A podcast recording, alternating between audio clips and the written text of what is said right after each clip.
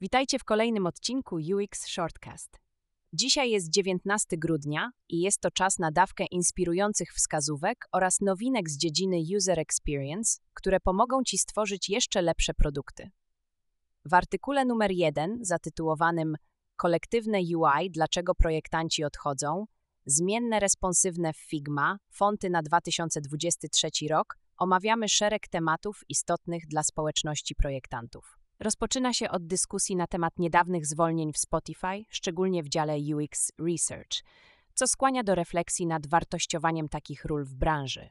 Następnie podkreśla wybrane przez redaktorów tematy, w tym dyskusje na temat zbiorowych interfejsów, etyki projektowania UX i wyzwań związanych ze starzeniem się w świecie zdominowanym przez technologię.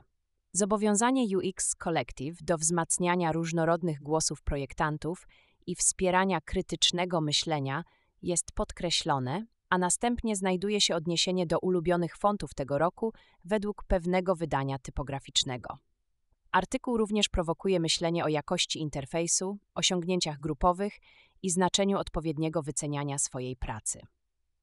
W sekcji Małe klejnoty tematy obejmują od powszechnych błędów w projektowaniu po przyczyny odchodzenia projektantów z pracy, po znaczenie dziwactwa w kształtowaniu poczucia przynależności i innowacyjności. Na końcu artykuł dostarcza praktycznych narzędzi i zasobów dla projektantów, takich jak używanie zmiennych Figma do projektowania responsywnego, wybieranie wzorców nawigacji w aplikacjach mobilnych oraz ocenę ofert pracy.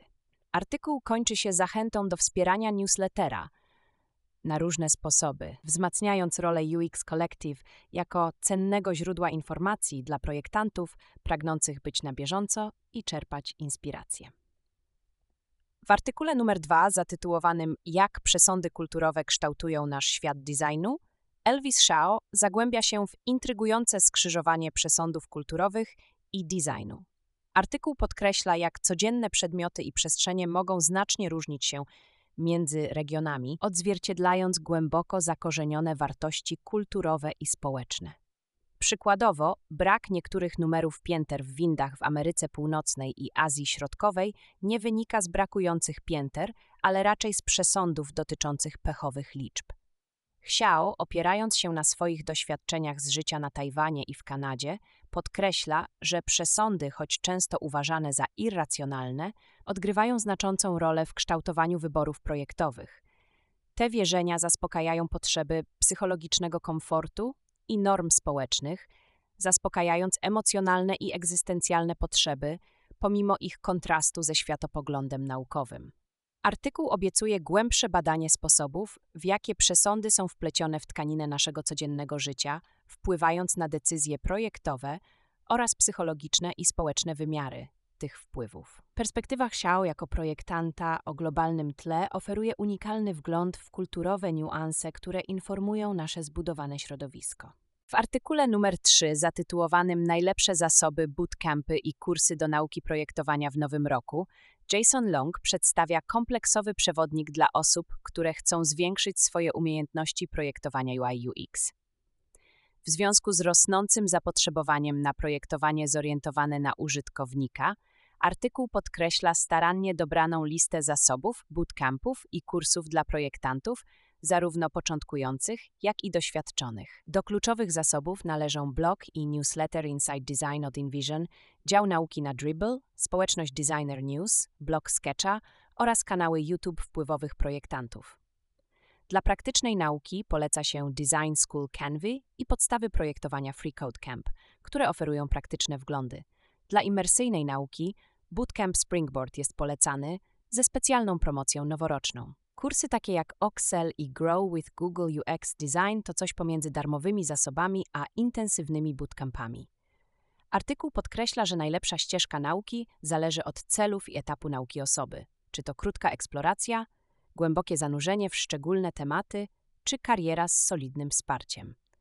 W artykule PT demokratyzujemy razem edukację z zakresu projektowania, partnerzy edukacyjni IXDIV w punkcie 4. Aleksandra Rajo omawia inicjatywę Fundacji Interakcyjnego Projektowania mającą na celu uczynienie edukacji z zakresu UX dostępną na całym świecie. IXDIV współpracuje z partnerami edukacyjnymi z różnych sektorów, w tym wpływowymi blogami o UX, organizacjami i platformami e-learningowymi. Partnerstwa te sprzyjają wspólnym kampaniom reklamowym, oferowaniu zniżek, a czasami zapewniają możliwości pasywnego dochodu dla publiczności partnerów. Artykuł wyróżnia niektórych godnych uwagi partnerów, takich jak UX Planet, UX Goodies autorstwa Joany Teleanu i UX Ness, chwaląc ich unikalne wkłady w rozpowszechnianie wiedzy o UX. Wprowadza również najbardziej aktywnych partnerów, takich jak Zero to UX i FlowHack, oraz nowych członków, takich jak Akademia Kodowania i Femke Design IXDiv, zaprasza zainteresowane strony do dołączenia do programu partnerskiego, podkreślając swoją otwartość na nowe współprace, aby dalej realizować misję demokratyzowania edukacji z zakresu projektowania.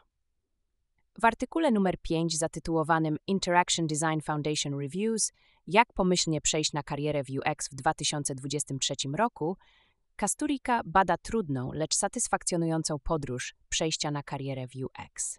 Artykuł podkreśla prawdziwe historie sukcesu członków IXDiv, którzy dokonali zmiany, podkreślając różnorodne powody stojące za ich decyzjami o zmianie kariery, od poszukiwania celu po dostosowywanie się do zmian w życiu.